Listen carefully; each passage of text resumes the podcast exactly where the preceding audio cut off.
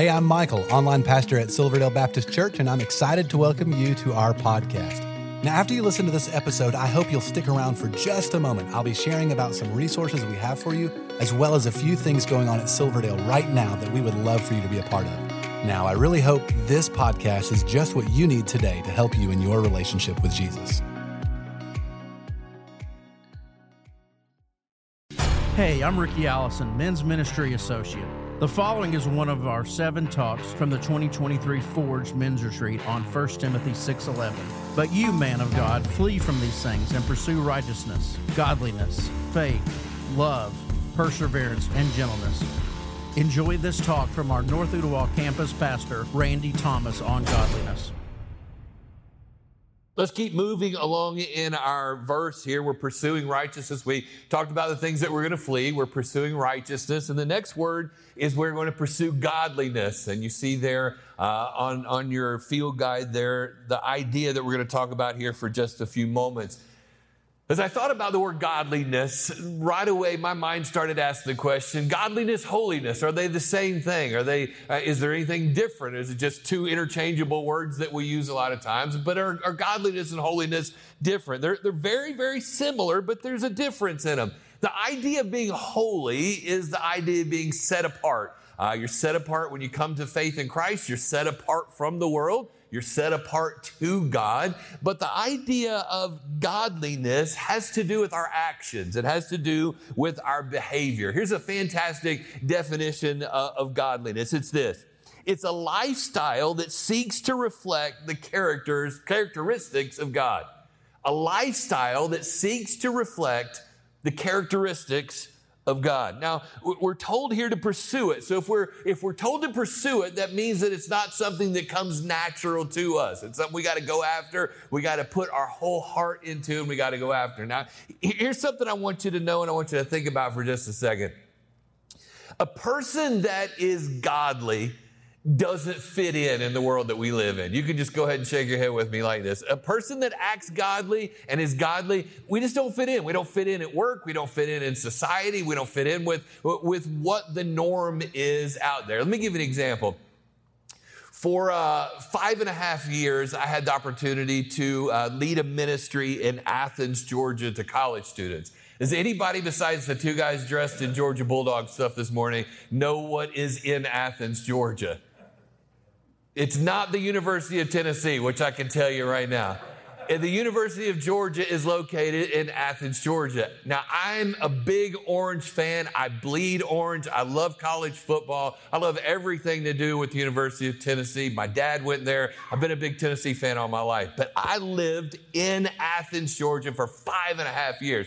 Now, every single restaurant, everything in that town is Georgia Bulldogs. I mean, you, you can't go anywhere without seeing Georgia Bulldog banners, decorations, memorabilia. It's everywhere. And there I was in that town for five and a half years as a Tennessee fan. And everywhere I went, I didn't fit in.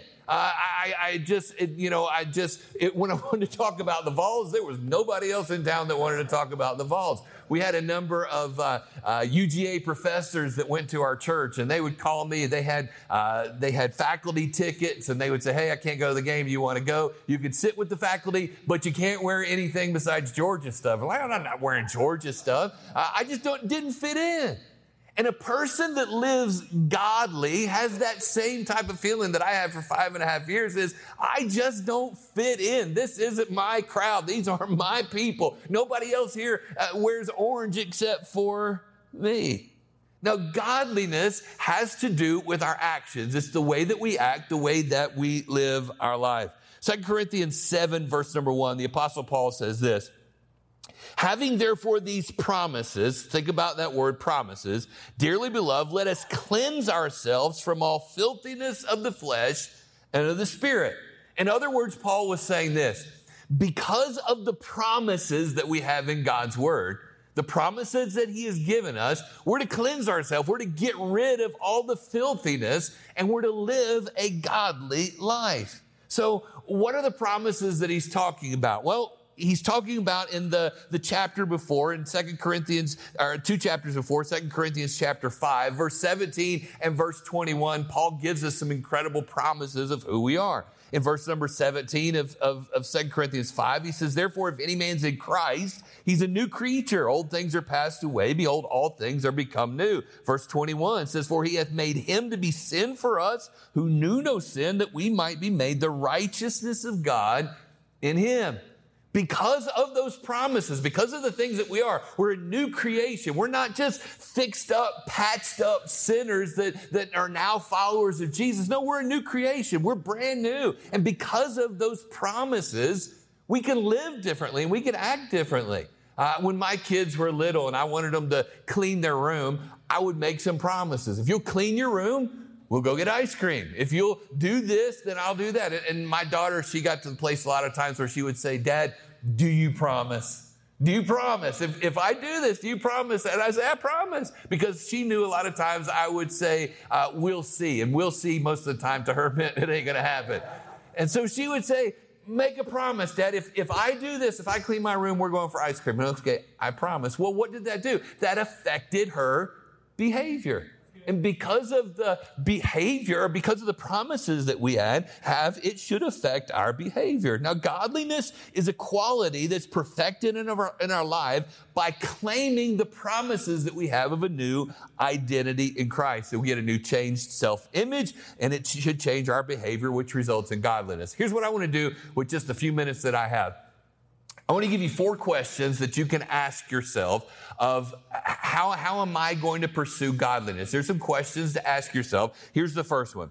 The first question is, what preparation should I take to become godly? What, what preparation? What do I need to do to prepare myself for godliness? Second Peter chapter 1, verse 2 and 4 says this, grace and peace be multiplied to you in the knowledge of God, of our Lord, uh, of Jesus our Lord as his divine power has given to us all things that pertain to life and godliness through the knowledge of him who called us by glory and virtue, by which we've been given to us exceedingly great and precious promises, that through these promises we might be partakers in the divine nature, having escaped the corruption that's in the world through lust. So, what do I need to do? What do I have to do to prepare myself to be godly? I've written some questions to ask yourself there on the right side of your field guide, and, and these go along with the preparation. You're going to ask yourself some questions and be honest with yourself. And, and here's the first one. In, in these specific areas of my life, where am I not experiencing godliness? The first one is my personal life. In my personal life is, is who I am in secret. Who, who am I secretly that nobody else knows about? What, what's the, what are those things that, that, that you know, I, am a pretty good guy on to everybody else, but in secret, this is who I really am. Now, next to each one of those questions, I want you to write the word really with a question mark, okay? Really. Who am I in my personal life? Who am I in secret? Really. In my family life, what does my family know me as? Really. In my church life, what do people at church see me as? Really? In my business life, how do I act at my job? Really? Now, why do I ask you to insert the word really? It's because of this. If I'm going to prepare to be godly, I have to be honest. I gotta be honest with myself. And most of the time, we're the, we lie to ourselves and say, well, you know, that, that one secret place is not really that big a deal. What people know me at church as, that's great as long as they don't really know my secret life. And what people know me at work life, that's great as long as they don't know what I'm like at church. And, and as long as these two and three and four groups of people don't ever meet each other and I can keep everybody at a distance, I'm great. But the question is, what am I like really? So, what preparation is involved in becoming godly for me? Here's the second one. Am I willing to confess what God reveals in my life as not godly? Am I willing to confess what God reveals as not godly? See, don't, don't go asking him, you know, God, what's not godly in my life if you're not willing to deal with it. Romans 6, verse 11 says this So you also should consider yourselves to be dead to the power of sin and alive to God through Christ Jesus. Do not let sin control the way you live. Do not give in to sinful desires. Do not let any part of your body become an instrument of evil to serve sin. Instead, give yourself completely to God. For you were dead, but now you have new life. So use your whole body as an instrument to do what is right. So, am I going to, if God reveals to me what is not godly, am I willing to even confess it? Am I willing to deal with it? Or is it something I'm going to hold on to? What the, the answer to that has to be is I'm willing to confess it and forsake it. Not just confess it, but forsake it. Because if you're like me, there's been way too many times in my life God has revealed something in my life that was not godly. I confessed it, but I didn't forsake it. I said, God, please forgive me because I'm tired of feeling this way, but I went right back to it. So you got to confess it and forsake it. Here's the third question Will I allow God's word to work on the weak areas of my life? Am I going to allow God's word to begin to work on those areas, those weak areas in my life? 2 Timothy 1, verse number 9 says this He saved us and called us to a holy life not because of anything we've done, but because of his own purpose and grace. Look at 1 Timothy chapter 4, verse 7. It says this, have nothing to do with pointless and silly myths. Rather, do what? Train yourself in godliness. He uses the word train there, and I love that. If, if you've ever played a sport, you understand what it means to train for something, to get ready for something. If you've ever run a marathon or if you've ever done any kind of race that you have to train for and you get ready for, you don't just show up on the day of the marathon with a brand new pair of tennis shoes and some shorts that you picked up at Academy on the way there. You train for it, you get ready for it. In the same way, you have to train yourself in godliness. Pastor Tony and Travis both mentioned this, but the way that you do that is through spiritual disciplines. You have to begin to put some habits into your daily life that are going to train you for godliness. Reading God's word, prayer, scripture memorization is a great one. Psalm 119, 11 says, if you, if you hide God's word in your heart, it'll keep you from sin. With staying away from sin that helps us live a godly life. Scripture memorization, meditation, solitude, fasting, all great spiritual disciplines. Now, let me say this just quickly and I'll give you the last question spiritual disciplines are are to the Christian life what practice is to a game, okay? Spiritual disciplines aren't the, the, the, the, Christian life. It's getting you ready for it. It's, it's helping you to live it out. So many people think that, that, that the Christian life is just reading God's word and praying and going to church and tithing and doing all that, but they're never getting out and living it out. That's what living out godliness is. I've done these things, now I'm going to go live them out. Here's the last question As I strive for godliness, am I willing to be patient? Am I willing to be patient?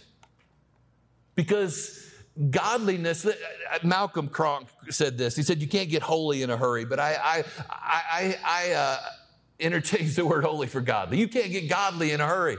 You got to be patient, and, and, and it's a, a journey. It's not, it's not a something I'm going to do this weekend and I'm going to go home holy or go home godly. You got to beg God. God, put within me some motivation to live a godly life. So here's, here's the question How do I know when I'm making progress? How do I know if I'm making progress to live a godly life? This is a, probably the best answer that I could give you. You're making progress in living a godly life when you begin to look like your father. Not your earthly father, but your heavenly father. You see, if, if we go all the way back to the, the first definition, godliness is a lifestyle that seeks to reflect the characteristics of God. What are the characteristics of God? Man, you can see them, a, uh, uh, a lot of them are the fruit of the Spirit. Are, do you see those things being magnified in your life? Are you living those things out? I'll be, um, I'll be 52 here in, in just a few weeks the older I get, the more and more I look like my dad and I act like my dad and I say and I, and I, talk like my dad. I'll never forget the first time that I went to the eye doctor and they said, You got to wear glasses. And so I take the glasses from the lady and I look into the mirror and I said to my wife, I'm my dad. I'm turning into my dad. I look like him now. I've got gray hair like him now. I'm, I'm, acting and I'm saying the things, and my kids now make fun of some of the things that I say that my dad used to say that I made fun of him. What happened? The older I get, the more I'm acting and looking and talking like my dad. And when you pursue a life of godliness, the way that you know you're making progress is when you begin to reflect the characteristics of your Heavenly Father. There's so many things in Scripture that, that tell us who God is, what He's like. He's love, He's patient, He's kind, He's long suffering. Look at those fruits of the Spirit. Are, are, those things being reflected in my life? And if and when they are, then I know I'm making progress. So answer those questions that there uh, I've got for you on the field guide. As you ask my personal life, my family life, my church life, my business life, ask yourself, really, really, who am I? And take just a second to think about that. Thank you, guys.